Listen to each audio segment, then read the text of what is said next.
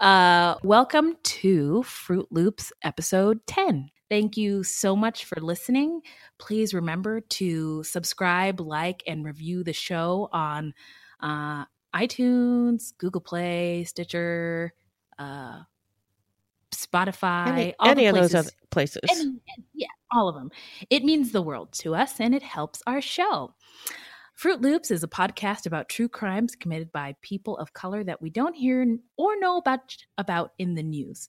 Contrary to popular belief, not all serial killers are white, but because serial killers tend to choose victims of their own race and the press loves to report on white victims while neglecting the stories of people of color, there is a prominent belief out there that all serial killers are white.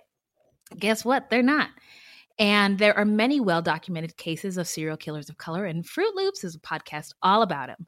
We take deep dives into the fascinating lives and crimes of serial killers and the true crimes committed by people of color and their victims that the media and entertainment commonly leave out because the news is racist. And we are Wendy and Beth. She's Wendy. I'm Beth. We're not journalists, investigators, or psychologists. Just a couple of gals interested in true crime. That's right. Some of the things that we discuss on this podcast may be triggering and or disturbing to some listeners. In this podcast, we discuss sexual assault, torture, race, and murder. Listener discretion is advised. Also, the opinions expressed in this podcast are just that, our opinions. Please send any questions or comments to fruitloopspod@gmail.com. Enter at your own risk. So before we discuss the second part of the Sunday Morning Slasher case, how are you? What's new, Beth? I don't really have anything new. I'm pretty boring. Okay. My life is so boring. Oh my gosh, I could use a little boredom. Let me tell you, because. Let me tell you about the fuckery that occurred at my child's school this week. Oh, no. So my son got called the N-word at school. So, guys, we didn't solve racism yet. It's still here. Would you believe it? I think it's worth mentioning because I believe anybody who's listening to this show can consider themselves somewhere on the woke spectrum. And we really are all just trying to be better humans. And, you know, I was going to use profanity, but people on the right might call us, you know, snowflakes for trying to be politically correct and worrying about how people feel and things like that. And the reality is we are just trying to be decent and progressive human beings. So this was devastating for me and my husband. And I don't know if my son was really bothered by it because he didn't really understand the word, but I never thought that it would happen to my children in the year of our Lord 2018. And it made me think of all the times that I was called that word. And then throughout history, how the word, was spoken to people as they were being killed or beaten. But anyway, I've been trying to focus on how we can learn and grow from this. And I imagine that my kids' school is not the only place where this kind of things happens. So I wanted to share some resources that I found locally in the show notes to try to help further the conversation wherever you are, since me just being pissed off about it isn't helping anything. So I recommend that you contact these people if you are interested in how you can or how your kids' teachers or your kids' school or the place where you work has race issues. I reached out to ASU's Humanities Department and also their Center for the Study of Race and Democracy. So you know that meme of the cat that's like feverishly typing? After this happened and we talked to the school, that's what I was doing. That's what you were doing. Yeah. So both of these departments sponsor a number of events, including teacher trainings on issues of race. Professor Neal Lester, he does an N-word training, and he's the head of ASU's Humanities Department. He's been on the news locally and stuff. And we can link up his email in the show notes. Also, Deborah Cox and Sarah Herrera work for the Center for the Study of Race and Democracy at ASU. I can also link up their contact information. Additionally, Diamond Strategies, it's run by Dr. Matthew Whitaker. He assists in educating schools on culture and how to better address these kinds of situations, because the way the school handled it was trash. And Calvin Terrell is also available to assist in these matters. So all these people's contact info, I reached out to each of these individuals to see if they would be willing to come to my kids' school. And they all said yes. And they all said, I am sorry this happened to you. And they all said, I forwarded all their information to my kids' principal. So that's awesome. Yeah. Well, not what happened. What happened was terrible, but that's awesome that you reached out to these people and you're trying to help. I think this is a teachable moment, as the great Oprah Winfrey would say. So now we're going to get into the part of our show about, it's giving love, giving shout outs to any content by people of color or any other marginalized groups or any true crime goodies. So what did you find anything, Beth? Not this week. I don't have anything for this week. Okay. Beth, are you all right? Do we need to add you to the prayer list? No news, no shout outs. I got lots to say. I just, I was actually racking my brain trying to think of something to put in the shout outs. And then I saw you had something. I was like, Wendy has something. So we'll do that. Okay. Okay, good. All right.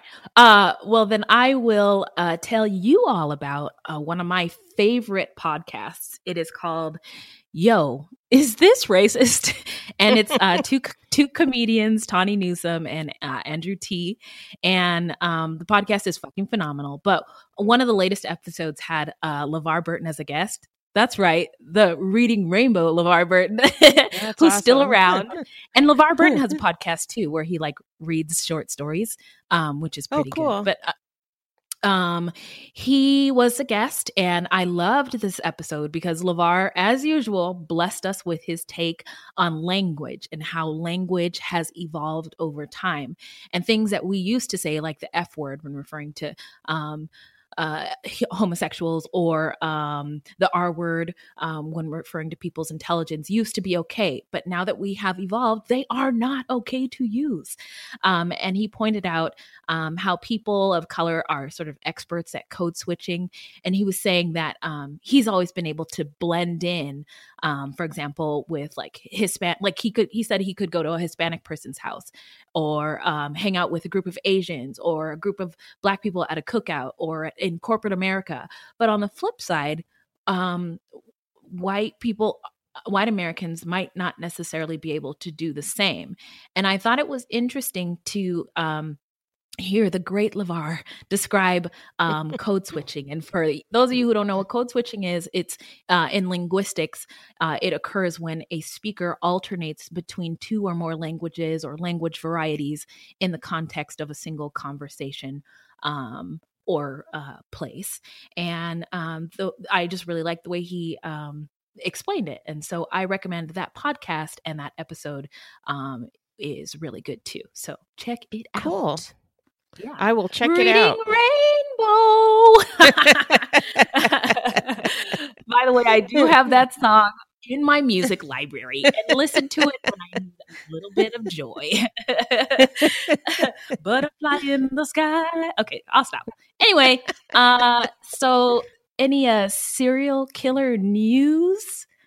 I don't have any serial killer news, but I did want to mention that there is a missing persons case active in Phoenix right now.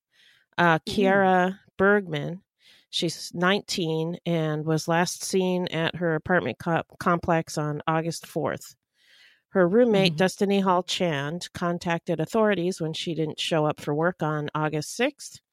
Hall Chand said she didn't return home after sending a strange text message about going somewhere with a guy she met at a store a couple of days prior. Hall Chand said that this is totally unlike her and not something that she would do. Kiara Bergman's boyfriend, John Christopher Clark, 23, he's been arrested on what police say are charges unrelated to her disappearance. He was charged with 22 counts of aggravated identity theft. I don't know what that's a lot. Yeah, it's 22 and it's aggravated. I don't know. Yeah, I don't know what makes it aggravated. I don't know what makes it aggravated, but it is. And 2 counts of forgery. Okay. During the missing persons investigation, police served a search warrant on his car, and they said that they discovered several items with personal information, like social security numbers, that didn't belong to him or to Bergman. However, police made it clear that there's no person of interest in the case of Bergman's disappearance. I think they're just saying that. I think he's definitely a person of interest. You think they're just saying that? Yeah, because, you know, they're probably going down several different avenues. So I don't know. I'm not really sure why they would just say that, but they usually have reasons for doing the things that they do. And we don't always know what those reasons are. But I watched a video of her boyfriend talking, and I'd like to hear what other people think about it. I made a post in our discussion group about this, so please feel free to comment about your thoughts on this in there.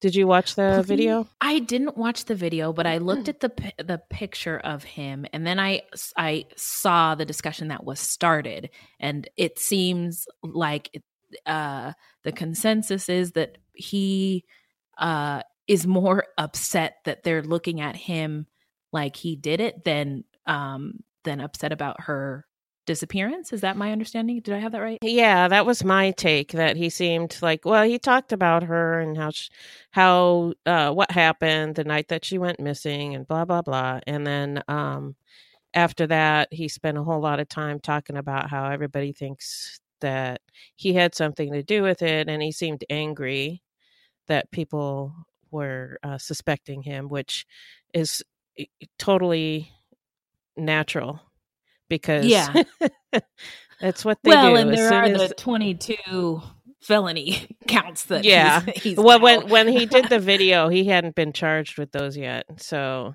okay, yeah, but. In any case, he's kind of hinky because, you know, the forgeries and identity theft and all that. But watching the video, did you watch the video of the guy who admitted to killing his wife and 2 children? Oh, yes. And when I tell you, I saw him and his lack of concern for his missing wife and 2 daughters. I was like, he did it. And it was like behold, all over his face. I mean, he was actually smiling a little bit, you know. And there's something that's called, it's called duping delight, and it's inappropriate smiling. And it's what people, it's like just a facial, what do they call that? Micro expressions. When a person, duping delight. When a person is lying, like they're getting something over on you. I don't know. They can't help it or what, but that's what it's called, duping delight. And he had that. Why are you smiling, bro? Your family's missing. And it's just like a little curl at the side of the mouth. It's not like a big smile, it's like a little curl, and he had that for sure. Guy, I was watching him trying to look for any leakage like that, and I didn't see anything, although he did talk really fast, so I don't know. I don't know if that's a clue to anything. It is interesting anyway. So hopefully that discussion can thrive, because I want to know what everybody else thinks too. Yeah. So go on in the join our group and join the discussion.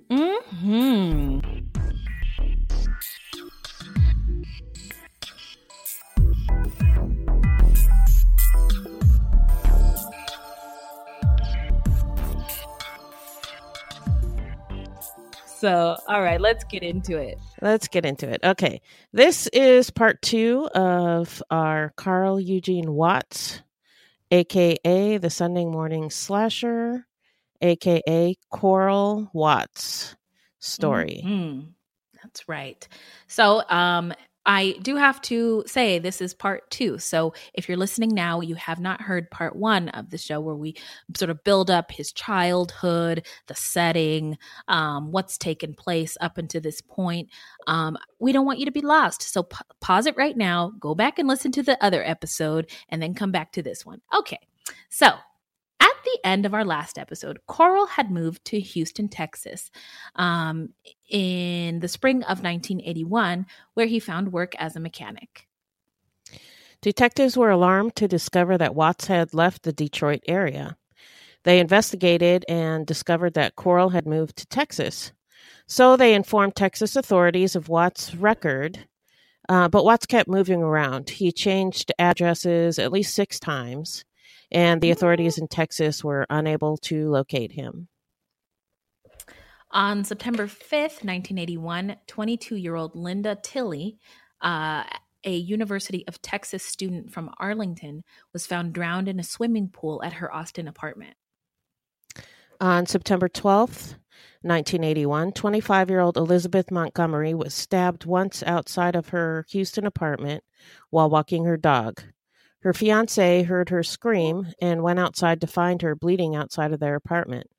That same day, Susan Wolf, 21, was stabbed in the arm and chest outside of her Houston apartment while carrying groceries from her car.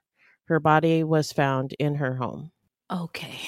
These gals were doing regular things. And just totally unsuspecting. I mean, so when I take my dog for a walk, I assume that I'm safe because it's my dog. I got my senses. He's got his extra senses. We're going to be okay. But man, just to be caught off guard, I think the balls of somebody to attack somebody who has a dog with them. Maybe it was a small dog. I don't know. Yeah. January 4th, 1982. Phyllis Tam, 27, was found hanging from a small tree near Houston Rice University. I saw it. Well, I thought I saw in a documentary that he used her tank top to hang her. Yeah, he did. Okay, so he did. He did. Yeah. The OG of true crime says it's true. Well, that's what I read it too. So okay, yeah. Okay. On January 17th, 1982, Margaret Fossey, 24, an architecture student at Rice University, was found dead in the trunk of her own car. She died of asphyxia caused by a blow to the larynx that crushed her windpipe. Later the same day, this guy's double dipping. He is. Watts spotted Julia Sanchez as she tried to fix a flat tire. He attacked her from behind, slashed Sanchez's throat, smashed her head against the car, and left her for dead, but she survived. I saw in a documentary on YouTube, we can link it in the footnotes, Julia's testimony at Watts' second trial. She said her attacker laughed at her as he left the scene. Man, her account is bone chilling. I mean, she is so emotional during it, but strong enough to get through it. And she used one of the attorneys as a dummy. And I had to pick up my jaw off the floor during that scene. So, January 29th, 1982. And by the way, I'll talk about Julia at the end, but she's my hero in this case. Yeah. Yeah, for sure. January 29th, 1982, Alice Martell, she was 19, was stabbed 3 times with an ice pick at her Seabrook apartment, but she survived. Wow. Mm-hmm. Unbelievable. January 30th, 1982. Watts unsuccessfully tried to kill Galveston resident Patty Johnson by slashing her throat. And another man had been sentenced to life in prison for the attack until Watts took responsibility. So again, another innocent man jailed for somebody else's crime. Well, I don't know if it's time for a fuckery applause for the police arresting the wrong person and putting him behind bars. But there's this little thing called evidence, and the murders continued after this guy was in jail. So obviously he didn't do it, and Coral just continued with his extracurriculars. Oh, boy. Anyway, February 7th, 1982, Elena Samander, she was 20, was found dead in a Houston trash dumpster, strangled with her own shirt. He really is resourceful. He is. Yeah. And that same documentary I saw, he said that he dumped her in that dumpster because he strangled her right there, and it was just handy. So. All right, Coral. Yeah. All right, Coral. I am reserving the hip hop air horn only because I feel like I'm really just this guy is so icky. Ugh. Yeah. Anyway, March 20th, 1982, Emily Lacaw, 14, only 14. Mm. She was strangled on her way to her new job as a waitress in Brookshire. She had just moved from Seattle to live with her father in Texas, and at first was thought to have run away. Her body was found 5 months later, stuffed in a culvert. Poor thing. Yeah, poor thing. This poor 14-year-old girl. Okay, so on March 27th, 1982, Edith Ledet, she was 34 years old, was stabbed to death in Galveston as she returned home from a graduation party. Her body was found in a walkway near some apartments. Ledet was to have graduated later that day from the University of Texas Medical Branch, where she had earned her degree after giving up an accounting career. Later that morning, Watts attacked another woman named Glenda Kirby. I know, come on, who lived several blocks away. Kirby escaped Watts's grip because his hands were bloody from. Wait a minute. His hands still had blood on them? Blood on them? He's walking around. What the fuck? He's walking around. Nobody noticed anything. So she was able to get away, thank goodness, because he had bloody hands from killing the first woman earlier that day. But Jesus. Yeah. Nobody saw anything or reported anything? I just think that's crazy. Yeah, so, I don't know. Maybe they did, and the police didn't put it together. Yeah, okay, well, or something like that. I don't know. Yeah, I don't have any information on that. So, but still, that is crazy. Yeah, like, for sure. Yeah, I mean, I thought the baseline killer was kind of crazy, you know, but this guy is nuts. yeah, because we were like, how do you fit all this extracurricular activity into your life and still have a full-time job? And the baseline killer is different because he was married, right? And his wife didn't think there was anything going on. She still thinks he's innocent, but this guy, he didn't even wash his hands or wipe them off. Yeah, I don't know. He's like walking around slashing people. I don't know. Just walking around slashing people. Yeah, yeah. So maybe different time, different place. I don't know. It's crazy though. Yeah, and you know, maybe it was at night. I didn't get that information either. In which case, we don't know what time of day it was. Yeah. But we do know that Edith was going to graduate later on in the day, so I assumed it was in the morning. But no, then she was returning home from a graduation party. So it could have been. Oh, so it was like wee hours in the morning. Okay, it could have been. Yeah, I don't know. In which case, there might not have been a lot of people around, and the people that were around might not have noticed that he had blood all over him. I don't know. Yeah, I don't know. Blood. Maybe it's dark. Maybe it was just. Yeah. I mean, he was. Yeah, I don't know. Maybe you didn't see it. Yeah. So anyway. April 15th, 1982, Yolanda Gracia, 21, was stabbed to death in her front lawn as she returned home. She was found clutching a bag that contained her work shoes. On April 16th, 1982, Carrie Jefferson, she was 32, was strangled and then stabbed twice as she returned home from her job at a Houston's downtown post office. Her body was buried along White Oak Bayou. So this is one of the bodies he buried. I wonder if it's one of the ones he told the police where it was located. Yeah, I think it is. April 21st, 1982, Suzanne Searles, 25, had moved to Houston from Des Moines, Iowa. She was grabbed as she returned home from a party. strangled, and then her head was thrust into a flower pot full of water. Mm-hmm. She was then buried. Jesus. So I'm just looking at the timeline. We're at 1, 2, 3, 4, 5, 6, 7, 8, 9, 10, 11, 12, 13, 14. 14 bodies in, and cops haven't found anybody yet. Is that like by date or by person? Because some of those were double. Yes, that's by person. So that's person. 14 people in as of September 1981 to I believe April 21st or April, 1982. Okay. So that's. It's a lot of murders. Yeah. And these are all in Texas. So police should be wrapping up there, getting to the bottom of this pretty soon, I hope. Yeah. So May 23rd, 1982, Michelle Madday, I hope I'm saying that right. She was 20 years old, and she was returning home about 4 a.m. when Watts choked her to death outside her apartment. Her body was placed in her apartment bathtub. On Sunday, May 23rd, 1982, Coral attacked two Houston roommates, Lori Lister and Melinda Aguilar. He attacked, beat, choked, and bound the women. He tried to drown Lister in the apartment bathtub while Aguilar was playing dead. As soon as she had an opportunity, Melinda escaped by jumping off of her balcony with her hands bound behind her.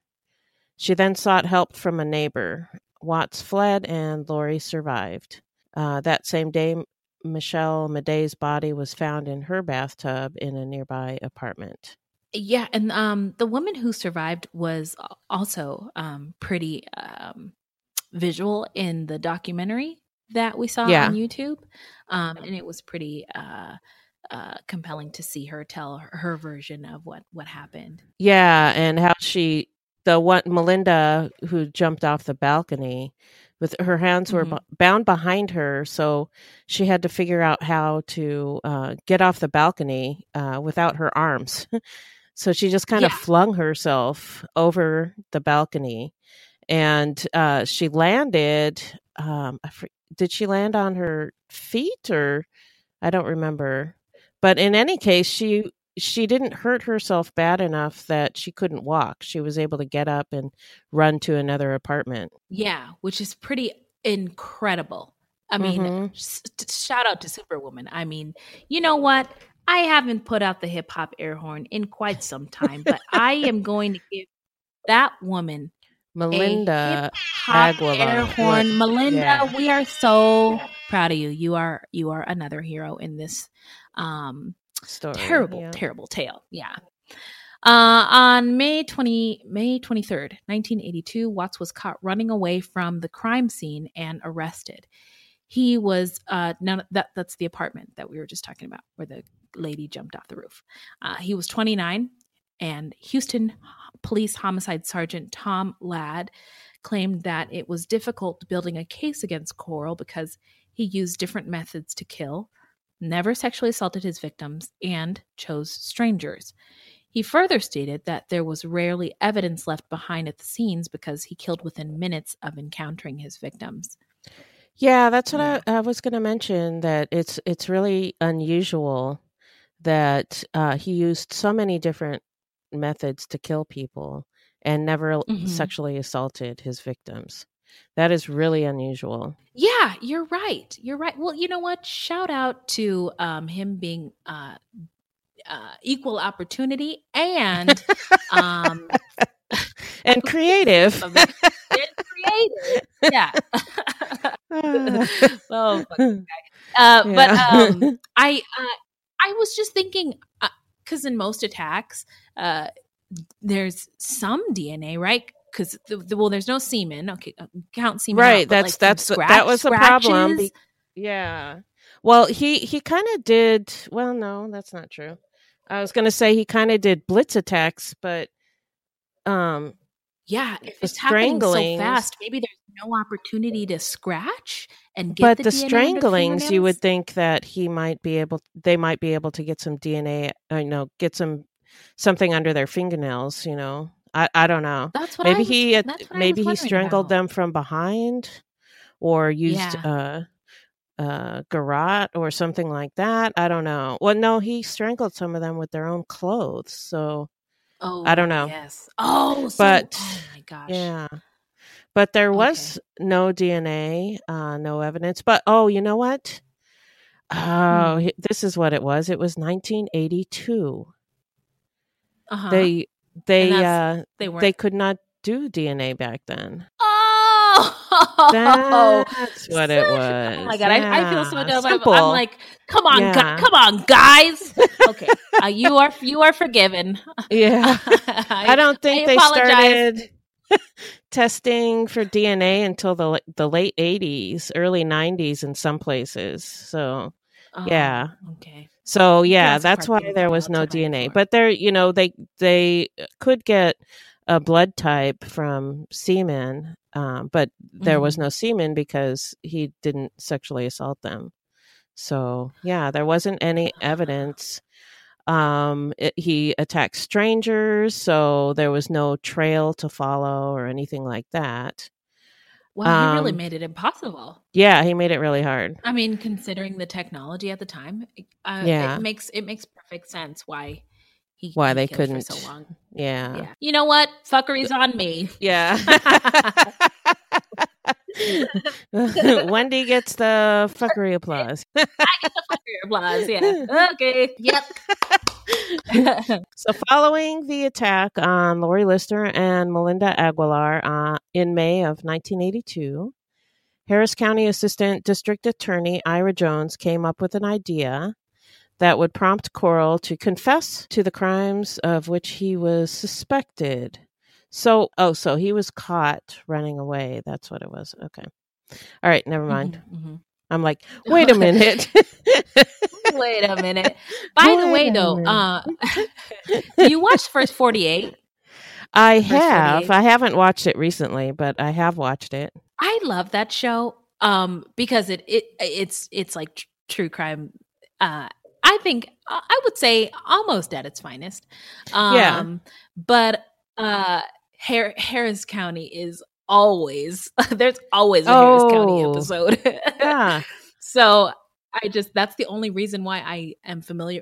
And so when me and my husband are watching, when me and my husband are watching First 48, and there's a case in Harris County, we always have to say it all funny and southerny, like Harris County, Sheriff's Department, Harris County. Anyway. So, sorry. So, Jones, if you will remember, Jones is the DA, offered Coral a deal in exchange for information and murder confessions. Coral would get immunity for murder. Coral agreed, and several days later, he took investigators to burial sites. Ooh, I heard that. I snorted, that. Yeah. Don't edit that out. Burial sites of three victims. I just keep thinking, Coral. Coral. Okay, so do you remember? There's like, okay, maybe it was like the first or second season of The Walking Dead, and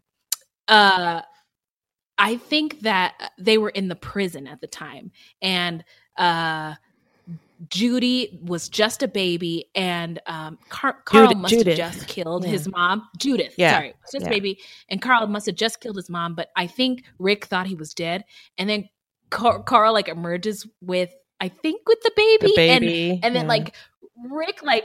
He does this spin. He spins around because he's so happy. And he's like crying and he's like, Coral! Oh Coral! Anybody else remember that scene? I don't. I was like, not who specifically. Spins? Do you spin when you're happy?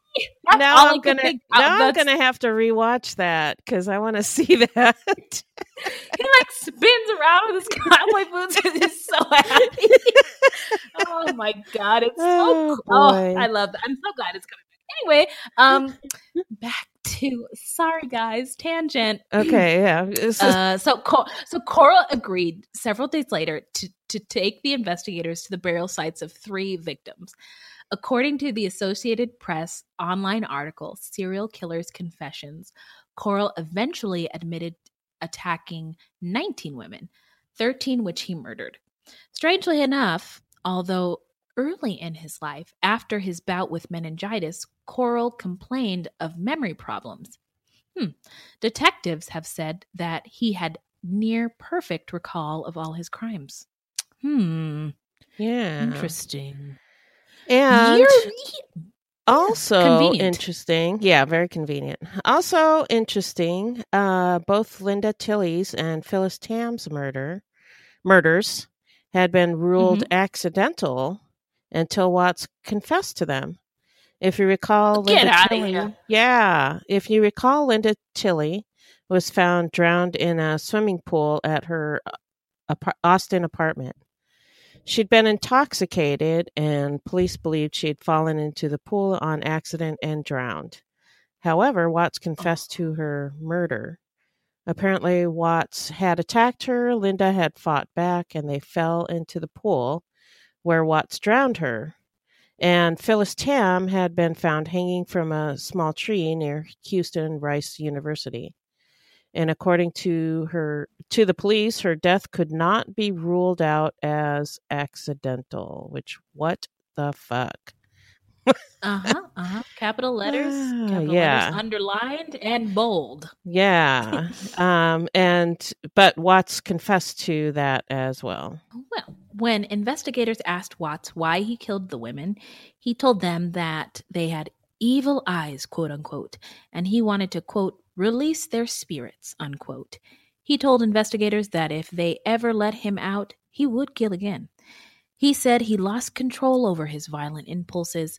You think? I mean, do you remember when he was on his paper route and he beat that woman up like nothing he happened? Felt like beating somebody up, yeah. So now he realizes that he has no control over his violent impulses and realized he needed to kill people just to be happy. That's crazy. We all deserve to be happy, don't we? But we don't all deserve to be dead. No. Well, I mean, not at some point, but not at the hands of some guy named Coral. Yeah. Coral.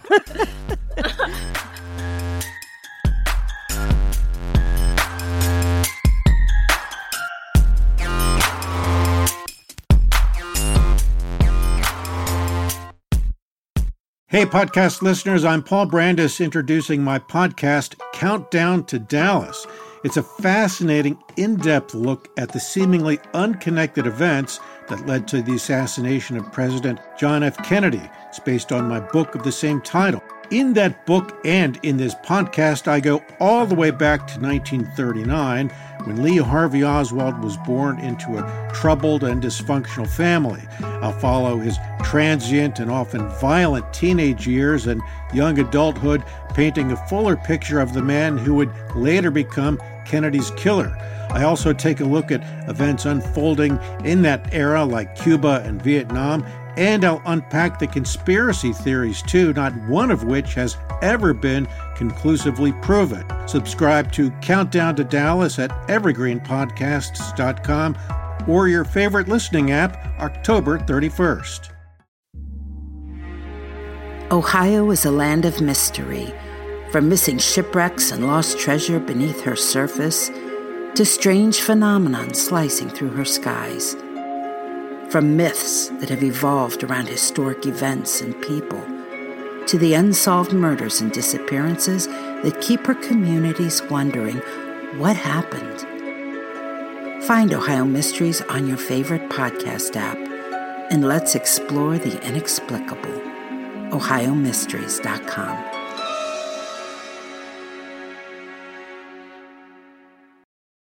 On the morning of August 1st, 1966, shots ring out from the observation deck of the clock tower on the University of Texas campus.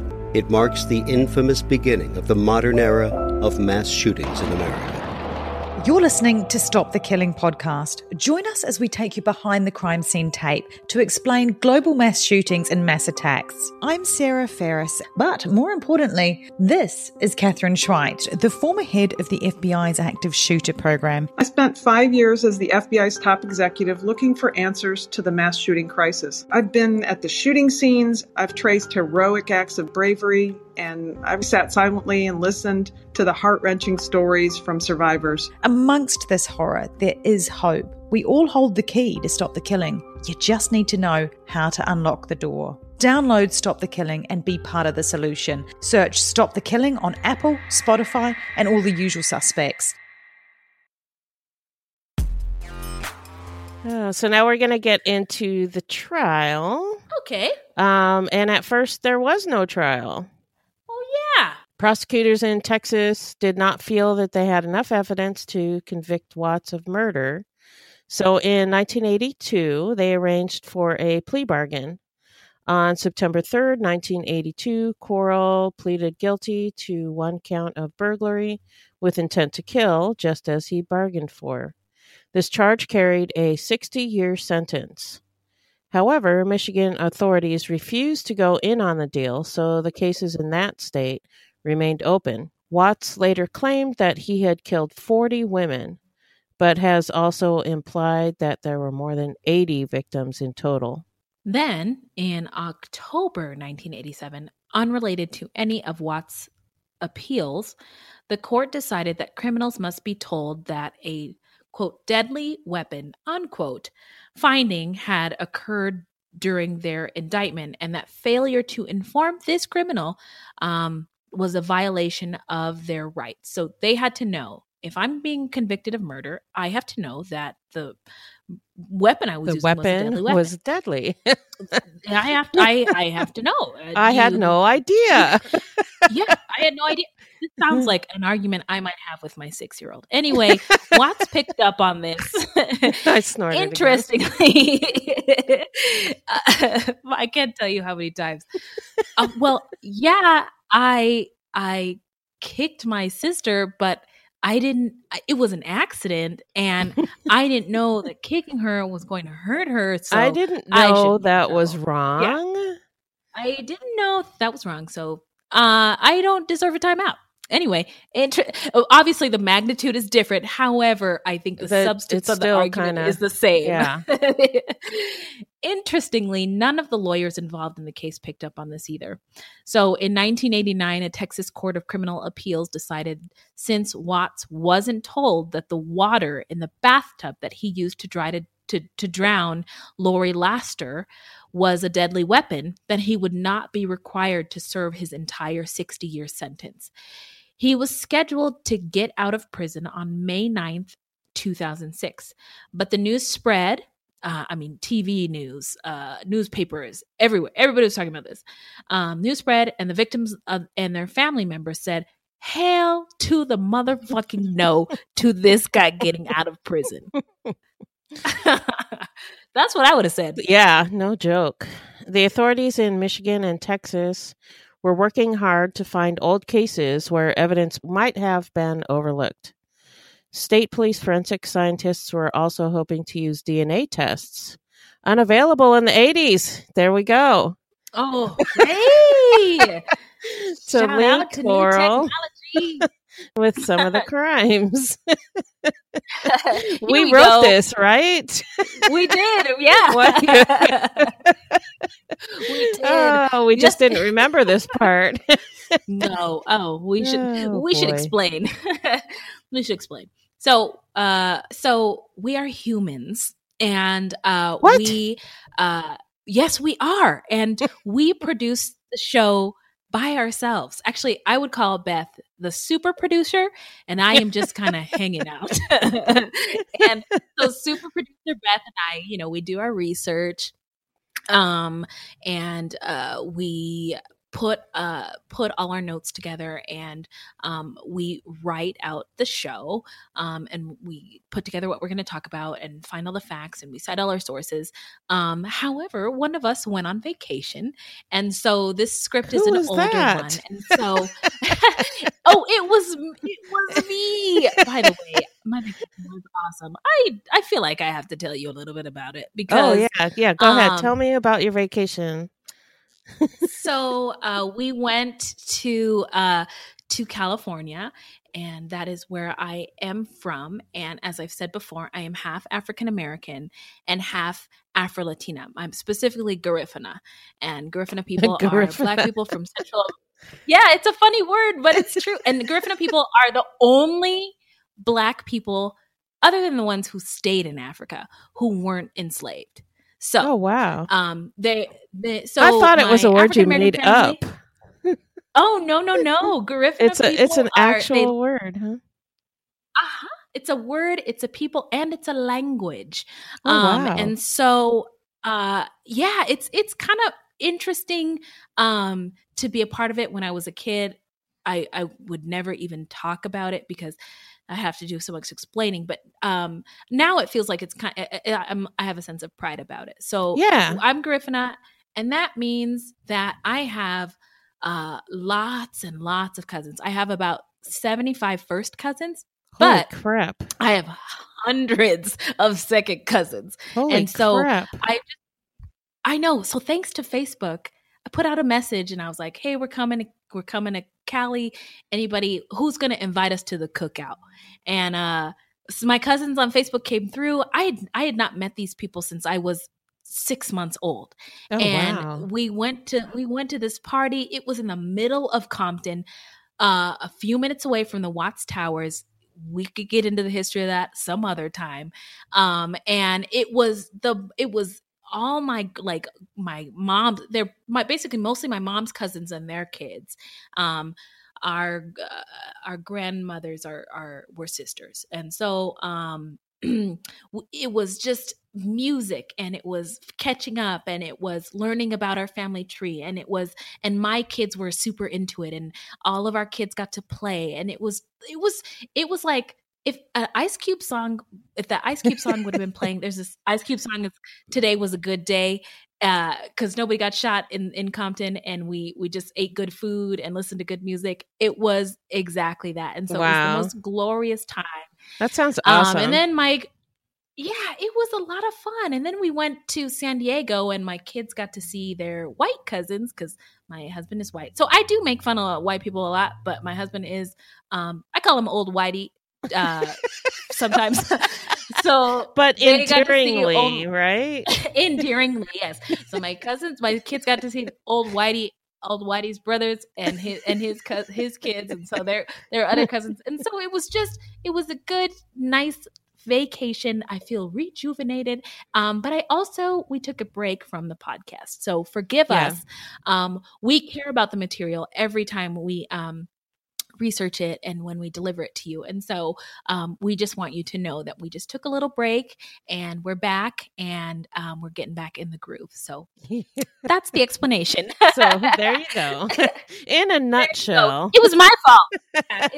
In Wendy's long story fault. Long. For sure. Blame it on the Black girl. Just kidding. As always. As always. It's okay. I'm used to it. All right, were we? Okay, so we talked. Oh, DNA tests unavailable in the 80s. Yes, that's what started this whole thing. Mm-hmm. Okay, so let me start that again. State police forensic scientists were also hoping to use DNA tests unavailable in the 80s to link Coral with some of the crimes. It was clear that the authorities in both states realized that Coral's pending release in 2006 should be avoided at all costs because he posed a threat to society. No shit. Mm-hmm. And nobody doubted that he would kill again. Well, yeah, I'm sold. I believe you. I believe you. Mother Maya Angelou says, when someone tells you who they are, child, believe them. And Carl fucking told us. We believe you. We believe you, Carl. We believe you. Michigan's Attorney General Mike Cox ran a TV commercial asking the public if they had any information about the woman Watts was suspected of killing. And you remember our friend Joseph Foy from Michigan, who witnessed Helen Dutchard's stabbing in 1979. Well, he came forward and he made an excellent witness at his trial. He testified that on the night of the murder, he made eye contact with the devil. And when he watched the news, he saw those eyes again. And so that prompted him to come forward. Also, Julia Sanchez's testimony about how Coral slashed her neck from ear to ear. We talked about that already. Then he grabbed her hair, he snapped her head and hit her head on the car. And then she was on the ground, she said, and he was laughing at her. Anyway, this monster was found guilty of murdering Helen Dutcher and on December 7th, 2004 was sentenced to life imprisonment. Yeah, so thankfully, Michigan did not agree to that plea deal so that they could charge him with crimes in Michigan. And in late July 2007, a jury found Watts guilty for the 1974 murder of Gloria Steele. And DNA might have had something to do with that one. And Coral was sentenced to life in prison without the possibility of parole. So I think, is it Martin Luther King who said that the arc of justice is long? But eventually it curves towards morality. Yeah. I think what I'm getting at is that I feel like DNA is helping the moral arc of justice. Yes. Because already in this case, there have been many women who, of all colors, who didn't have justice served for a very, very long time. And then on top of that, we had another dude who was locked up for these crimes when another fucking asshole had committed them in the first fucking place. So I think I get really excited when I hear about DNA coming through and saving the day. DNA is a super, I'm going to be DNA for Halloween. Anyway. I'm going to be, you know, I was a voting ballot in 2016. So I like to do ridiculous Halloween costumes. Anyway, I was a suffragette last year. Oh, that's right. Yeah. See, oh my gosh, we could, wait a minute. You could be the letter A. I could be the letter B. What is it? A, B, D. Anyway. DNA has four letters. Nobody would get it. I know. I think that's the funny. I think that's the fun part. I have had to simplify my costumes every year. Like, 1 year I was a Dalek from Doctor Who. Oh, not familiar. And everybody was like, who are you supposed to be? Like, okay, that's too sci-fi for everybody. And another year, I was another sci-fi character and too sci-fi. So then the year after that, I was Calamity Jane. I'm like, everybody will get Calamity Jane. She's a real person, you know? No, who are you supposed to be? No, nobody got it. So you had to do too much explaining. Yes. Too much explaining. So yeah, it's not any fun when nobody gets it. So last year I was a suffragette. I'm like, surely they will know who. No, a few people knew who I was, but a lot of people are like, "What is that?" Like, oh my god! So what are you planning on being this year? So this year I might be a taco. So they're sure to get that. You'll be able to enjoy your Halloween free from explaining. Yeah, it's like, I'm a suffragette. A suffragette is blah, blah, blah, blah, blah, blah, blah, blah. They're like already bored. So I'm gonna flip this on you because as a woman of color, I have to explain almost everything about everything that happens in my life every day. Oh, yeah. So when I'm out in public, I only speak Spanish to my kids. So when I'm out in public, everybody wants to know why a black person speaks Spanish. So I have to explain that. My hair, I have to explain that almost on a daily basis. What do you have to explain about when my family hair? And I, well, people think it's braids. So I have to explain to them that it's not braids, it's actually dreadlocks. And then I have to explain to them that doesn't automatically mean that I smoke pot. And then I have to explain to them that you can't. Oh my god, so every day is Halloween for you. Every day is Halloween. So I'm sorry. So I want you to know that I understand how annoying it is to explain, but I go back to my voter ballot Halloween costume that did require a lot of explanation, but I was already used to it. Yeah. So you're like, whatever. No, I am feeling for you because I get it. So I want you to know I get it. That's all. Okay, I'm saying. Got it.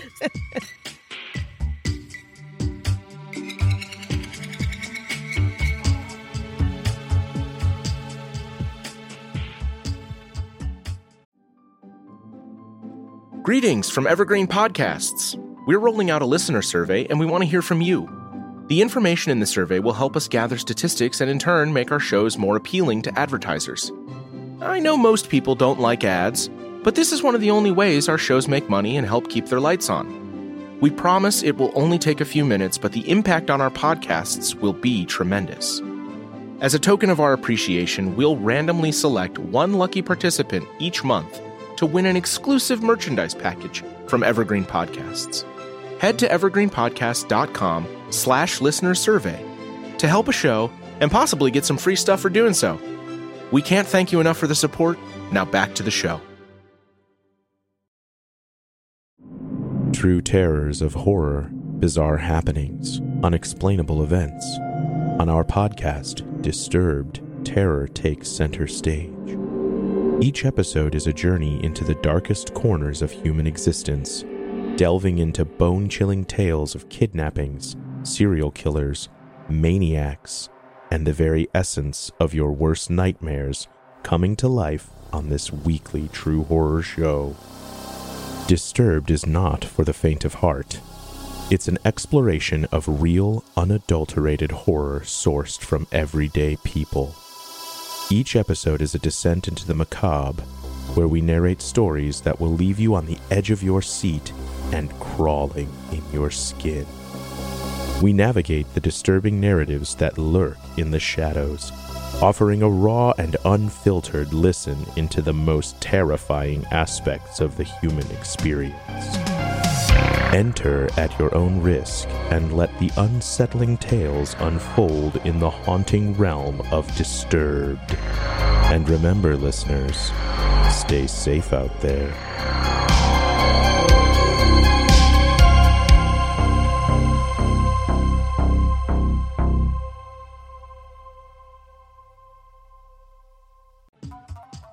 So, where are they now? Well, I'll tell you.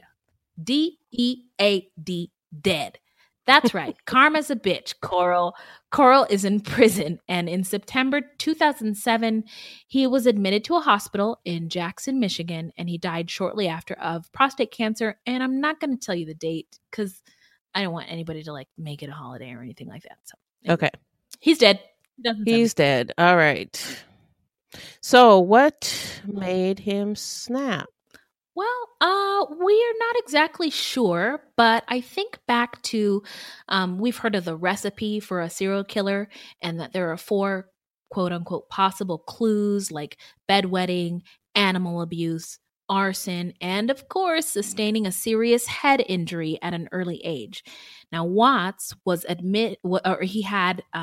meningitis, again, which is inflammation of the brain and spinal cord membranes. And it impaired him so profoundly that it crippled him in school. Also, the ASD, that's what is it? That's antisocial. So the associative personality. Yeah, antisocial personality disorder. Yeah. I might be listening a letter in there. Anyway, he had that. And he liked killing and skinning rabbits, when he was hunting with his grandfather, I think. And he found it entertaining. So. That's fucked up. And super duper. Corey Mitchell, in his book Evil Eyes, claimed that their mother took them to the Detroit General Hospital and that they took Sharon but refused to see Coral. And I wondered if that was true because I read part of that book and I don't know how true it was. And if it was true, then why would they take his sister Sharon, but refuse to see Coral? And I wondered if his mother or his father was white, and maybe Sharon could pass as white. Mm-hmm. I tried to find out, but I hit a wall. I couldn't find any information on his family at all. And I was thinking that maybe he chose white women because his mother was white, but like I said, I couldn't find any information on his family at all. I looked really hard too. Yeah. Several articles did mention that he was a bit of a mama's boy. So I wondered if he had anger towards his mother for some reason, and that he was taking it out on these victims, or maybe his two half-sisters or step-siblings. It's hard to say. We just don't know enough. Very hard to say. Yeah, and I watched an episode of a true crime show called Evil Eye about Watts, and they wait a minute, stop there. Oh, what network is this on? I want to say Investigative Discovery. Okay, thank you. I watched it on Amazon, and I subscribed to their channel, so thinking probably. Oh, so you can get it on Prime? Yeah, not all of the ID shows, but some of them. It's really cheap. I can't remember how much it is, but it's pretty cheap. It's like $4 a month, something like that. And so you can access a lot of their shows.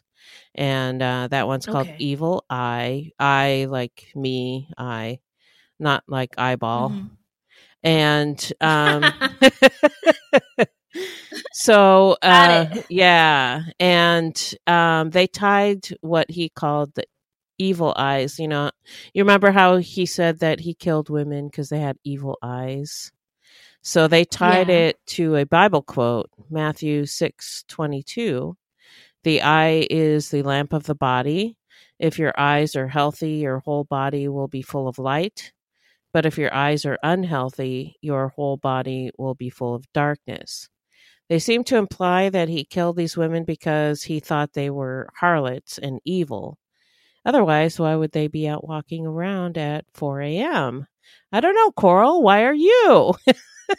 Yeah, Coral. And then I spin. I'm never gonna hear that name again. And then it turns into a musical. It starts singing. I know, like a thriller, a thriller dance. Don't worry, I know all those dance moves. Shamona. But I didn't read anywhere where his family was particularly religious. But there wasn't a lot of information about his family, so who knows? Maybe they were. I don't know. But it seemed like that show was a little dramatic. It was just a little dramatic. Oh. Yeah. Well, they got to add a little extra flair. Yeah, got to have the flair. So I don't know if any of that is true or not, but...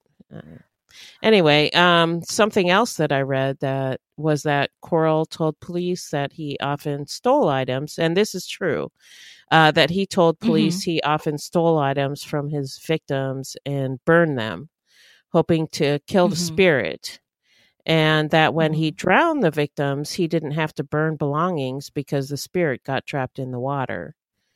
Yeah, police weren't sure if...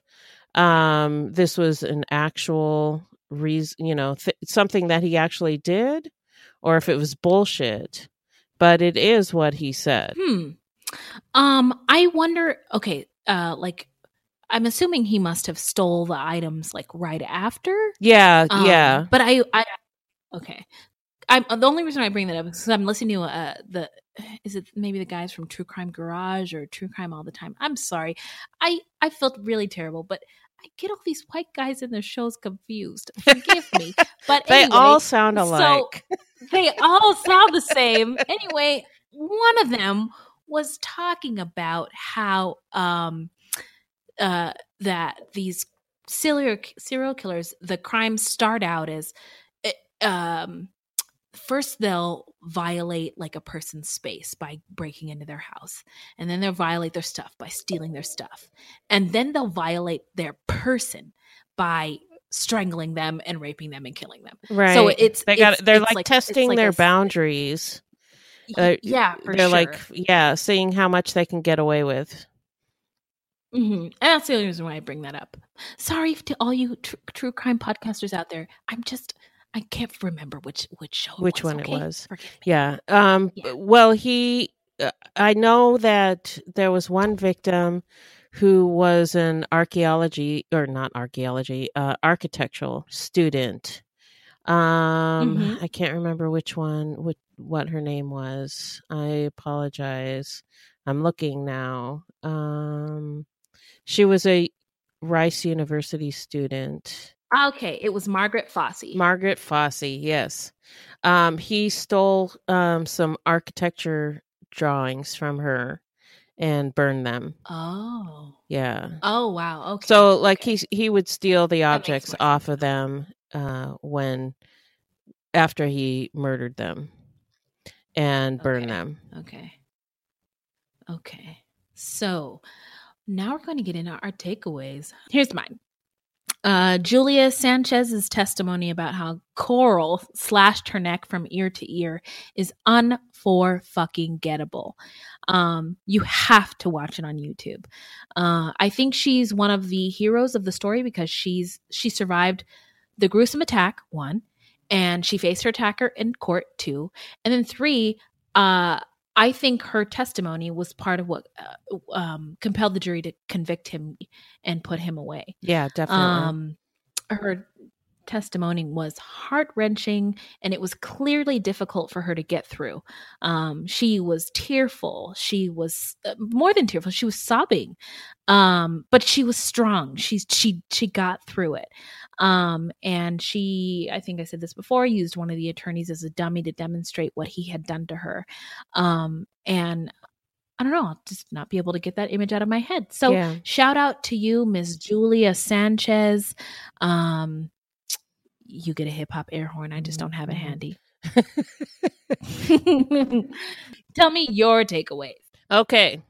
So Watts complained of memory problems after he had meningitis, but police commented that he had an excellent memory for his crimes. The only thing he had trouble with was what the victims were wearing, but he could recall where and how he killed them and what the circumstances were with excellent recall. He took police on a tour of where he committed the crimes, which corroborated his confessions. And he actually led them to 2 bodies that had not been previously found. I don't know how the brain works, but it doesn't seem like he actually had problems with his memory. Or maybe it's like ADD, where if a person with ADD is interested in something, they can give it their full attention. But if they aren't, they can't. And maybe he had ADD, I don't know. But I think it's pretty disturbing. That murder is the thing that he had excellent recall for. Also, Coral was the one that found the loophole that might have gotten him released. It didn't because Michigan didn't sign off on that plea deal. That's right. We're not co-signing that. Right. But he found that loophole, not an attorney. So he was not stupid by any means.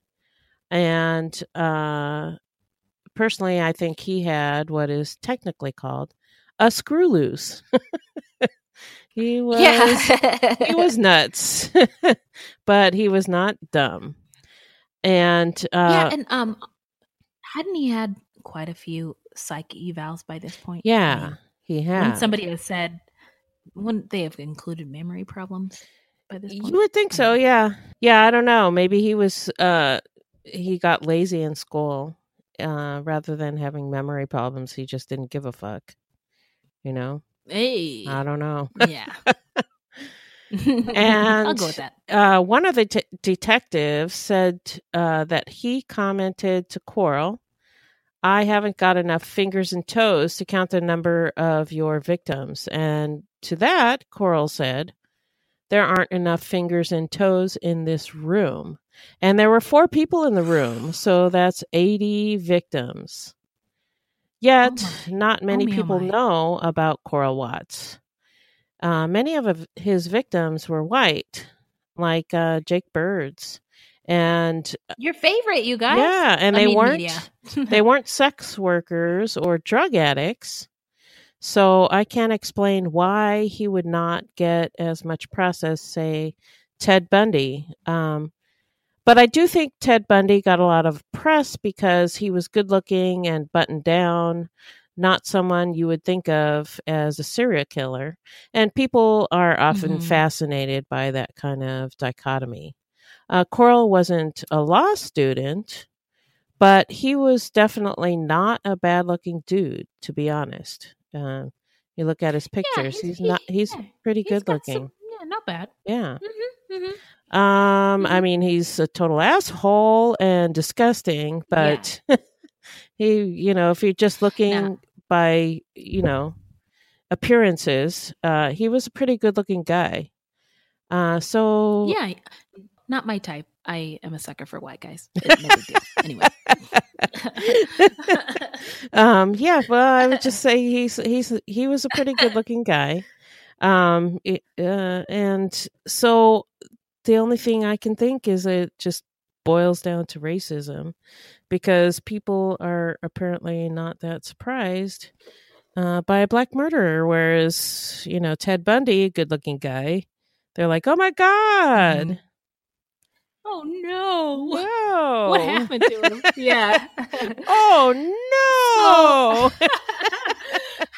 No, I don't. And they have to dissect every reason why this white guy could have possibly done. I mean, who the things that he did, and when it comes to maybe a black or brown murderer, people like, don't look into well, it he's black.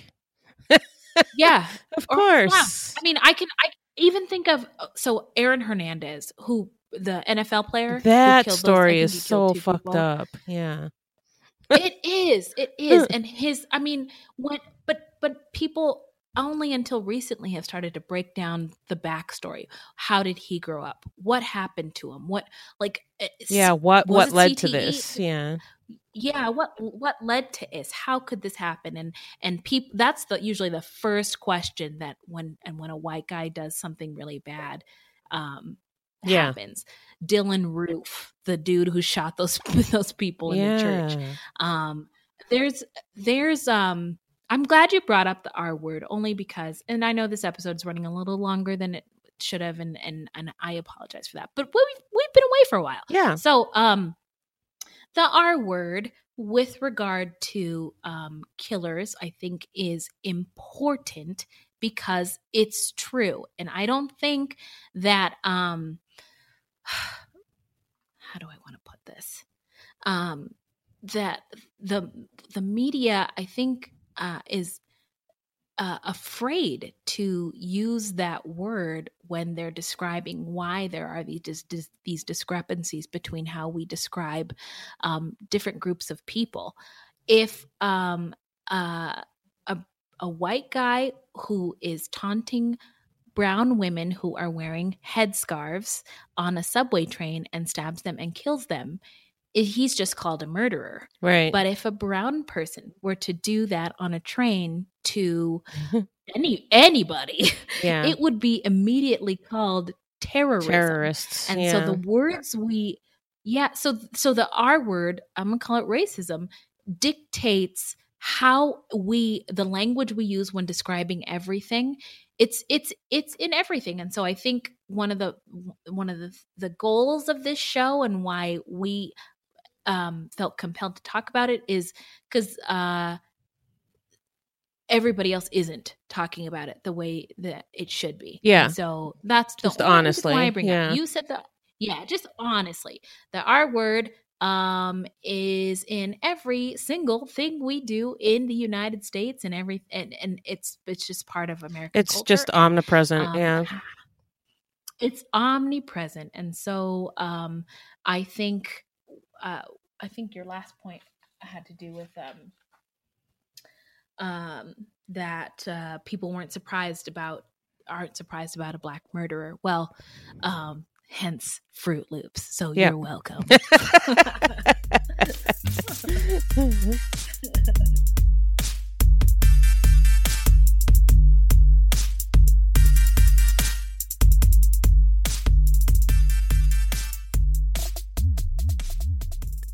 So, hey, now we're all done wrapping up the story. If you have any questions or if there's anything more you want to know about, or if we left anything out that you think is significant that you know about this case, you know how to find us at Fruit Loops Pod on all the things or at fruitloopspod@gmail.com. So, hey. If you love true crime and you don't want to die, here's a tip for you. All right. I love that jingle. So this segment is not intended to be victim blaming. We thought of this segment because I read somewhere that a lot of people listen to true crime because they want to know what they can do to be safer. In my mind, this is not meant to blame the victims. It's just learning from other people's mistakes. Sometimes we have suggestions for a particular episode, and we'll just offer up generic tips. So I struggle with this, and that's why I want to open this up to our listeners to please help us out and weigh in on this. Knife attacks, I think, are the most terrifying thing in the world. Please, if you're going to hurt me, please just make it not hurt. And knife attacks just painful. And just and so gruesome. I just can't imagine. Yeah. It's just terrifying. What do my bare hands do against a blade? Other than get cut off. Right. So I want to know what you guys do to stay safe. If you have taken any self-defense classes, let us know what you've learned. If you have a great self-defense instructor, or maybe a YouTube channel that you find, let us know so that we can put it out to the Fruit Loops Pod community, or to our Fruit Loopies. That's great. I love it. Fruit Loopsters. Or Toucan Sam. Yeah, Toucan Sammies. But I think Loopsters is winning right now. Okay. But so I kind of like Toucan Sammies. It took me a minute to get that one. I thought that was funny too. So for now, Loopsters and Toucan Sammies, please weigh in. I think last week we mentioned for the first time that self-defense classes are a great way to stay safe, to keep from getting killed. I still think that's an excellent idea. And I have a friend who teaches martial arts classes. He has a karate martial arts studios around the valley. And Beth and I will hopefully have the chance to hook up with him, and he can teach us some stuff that we can bring back to you guys. But until then, what the fuck are we supposed to do? So I found a few Reader's Digest articles, or one Reader's Digest article, and a couple others, and we'll link them up to the show, but about what to do when you're in a knife attack. There's lots out there about self-defense, punching the guy in the groin, run away. But what do you do when you're faced with a knife? And so that's what I was really curious about, especially after this episode with Carl and his what did he use? Ice picks, scalpels, whatever, screwdrivers, just whatever. What do I do when there's a sharp weapon in front of me? And I also watched a couple YouTube videos, and I will link up to the ones that I liked in the show. And so here's what I've got for you. First and foremost, as always, be aware. Second, if you encounter a knife attacker, try to de-escalate the situation. That's what black parents say to their kids when they encounter police, by the way. Anyway, stay calm. Ask what they want. Yell for help.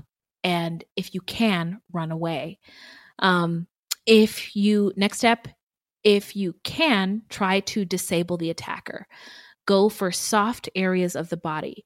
They say tackle the areas for breeding and for breathing. So that means get them in the groin, get them in the nose, in the eyes, in the ears, throat, any place soft. And another place I also, only from experience from having brothers and fighting with them, is the temples. Oh, yeah. Hit him in the temples. I thought that the ears was not something that I would have thought of, but yeah, damn. Somebody punches you in the ear? Damn, that hurts. So, yeah. It's stunning. It stuns you. Yeah, go for the ears. And if you're being strangled, a lot of these videos and articles reference like a C grab. So hold your hand in like a C cup formation and go for the thumbs. Because if somebody's choking you and you grab their thumbs, that's a way to release the grip. Yeah, because the thumbs are pretty vulnerable. Yeah, they are. For being Homo sapiens, we do have quite a few weak points. Yeah. So go for those thumbs, ladies and men. Lastly, defend yourself. And they gave examples like spitting in the offender's face, throw your purse at them, or your backpack at them. And you can look for a weapon nearby, like a vase or a lamp or shoes or something, anything to throw them off to give you time to get away. And then if you can try to disarm them after, hopefully this is last resort, but if you have to try to disarm them, hit their hand or disable their wrist. Yeah, the wrist is a good point too. Right, because the wrist is where the weapon is. Yeah, so and it's a weak point. Body. Yeah. Yes. So if you can get your body in front of the wrist, then you can. And a lot of the videos that I'll link up to this, and I feel like it's hard for me to explain on a podcast, but you get your body in front of their wrist, and somehow the videos show that you can somehow overpower them, and the weapon becomes yours, and you can stab them in their chest by pointing the gun or the weapon or knife at them and stabbing them continuously. Yeah, definitely link that video, that YouTube video, because I want to see that. Oh, yeah. I will definitely do that.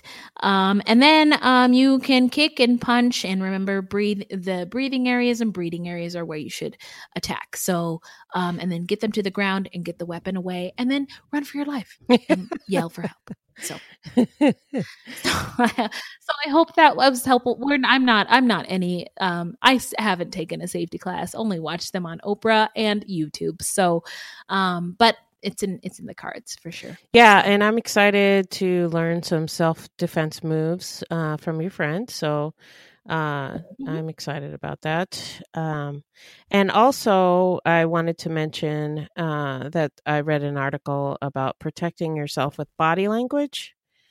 And something that I talked to my daughter about. We were just discussing, protecting yourself. And I was talking about body language, and this is something that I do, and it sounds kind of weird, and I'm not really sure how I came up with it, but when I feel vulnerable, walking alone at night or in a dark parking lot or something like that, I just think to myself, I will fucking kill you if you fuck with me. Like, and I saw this, and I got so giggly and just delighted. This is what I needed in my life. It just makes change my life, man. It just makes me feel stronger, and I imagine it helps with my body language. I kind of strut. When I'm like, I will fucking kill you, man. Don't fuck with me. So you put down the jazz hands. Yes, I will kill you. I will kill you. I love it. So you just, you gotta put out a presence like you are the shit and you will fuck them up. And you know, whether or not you actually can doesn't matter. You put out that presence. Yeah. And they've done studies where they have shown videos to criminals of people walking, uh-huh. and the criminals they always pick the same people as victims, and they're like kind of slouched and kind of, you know, they don't look strong. They, you know, they look weak. So you don't want to look weak. Yeah. You want to look strong. You want to look like you're going to fuck somebody up. Ooh, I love it. I am going to, next time I go to Walgreens, I have to tell you about my Walgreens experience. Okay. Now, you all might think less of me because of this, but I pulled up, I don't care. I pulled up to the Walgreens. Now, mind you, I have been gassy all day. So I was farting in the car the entire way. And then two dudes pull up, like walk past my car and are like, giving me like the, hey, Shody, how are you? What's your name? And I smile to be polite. Mind you, my hair is in a messy top bun. I haven't showered since probably Friday. I haven't brushed my teeth since Saturday. I don't have any makeup. My eyebrows are not even on. They're not on, let alone on. It was supposed to be a quick. No. I mean, if anybody I knew had seen me, I probably would have. I don't know what I would have done, but it wouldn't have been good. And so I pretended to ignore them and parked my car and got out real fast. And then the guys are like, hey, Gemini, how can I get to know you better? And I was like, oh my God, are they blind? And is there a sense of smell gone? I've been trying to prepare for get back to school. I don't have time for this. I was like, enough. I'm married. But anyway, what I am getting at is I did have the I don't have time for this swag.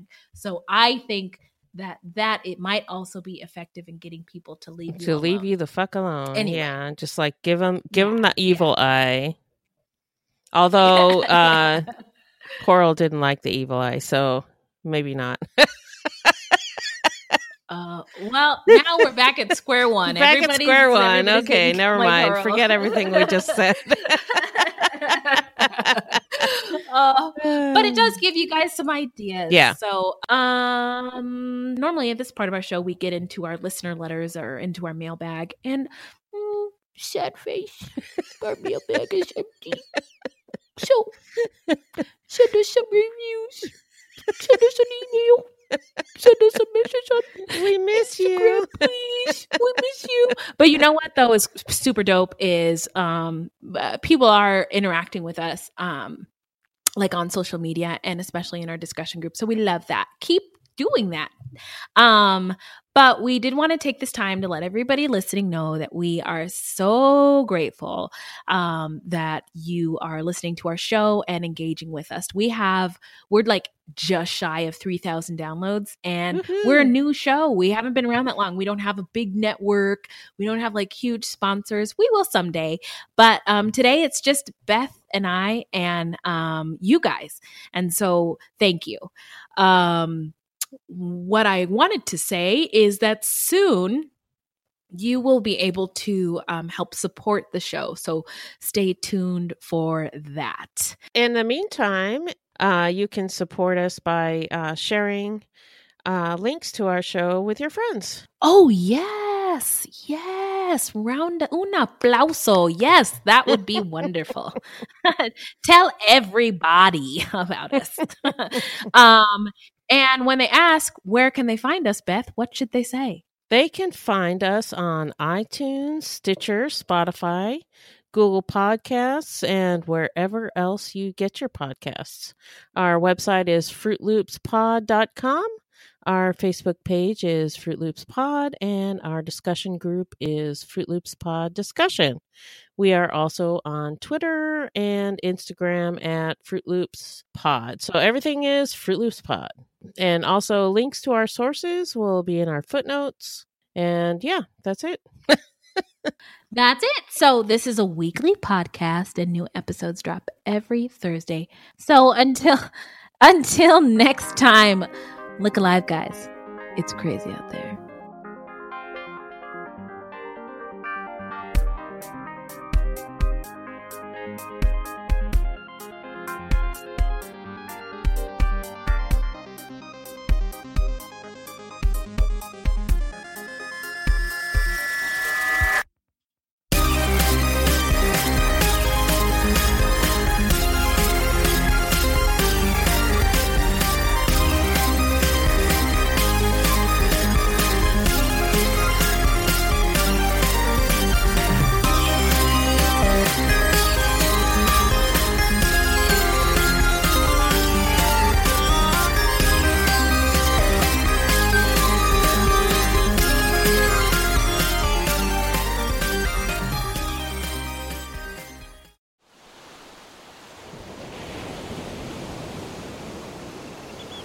Did you guys hear about that couple that went on vacation and one spouse murdered the other? In fact, the entire vacation was planned, just so that they could make the murder look like an accident. Ah, so like a slaycation. Oh boy, sounds like a fun new true crime podcast to me.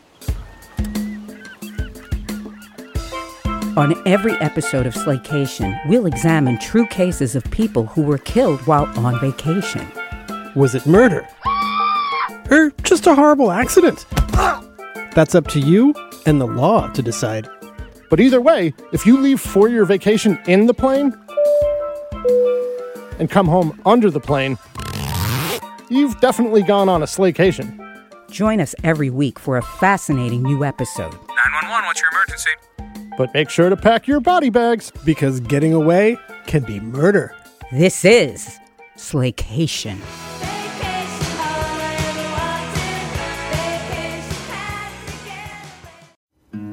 Something is creeping, don't follow it down. Let me introduce you to Barry Clue, an authorised financial advisor from New Zealand and a very special kind of stain on humanity. He was a very knowledgeable young guy. He was a registered financial advisor. Type of guy that was bending over backwards to help you. Now, you could be forgiven for thinking that Barry sounds like a great guy.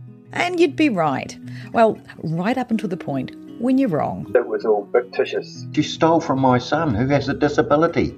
Chris never knew. He died believing that we're all taken care of. A psychopath is somebody who lacks empathy, acts impulsively. I think there's a strong case that Barry might be all of those things, actually. To find out how Barry Clue stole over $15 million from 81 victims, subscribe to Clueless, The Long Con. That's Clueless, spelled K-L-O-O-G-H-L-E-S-S.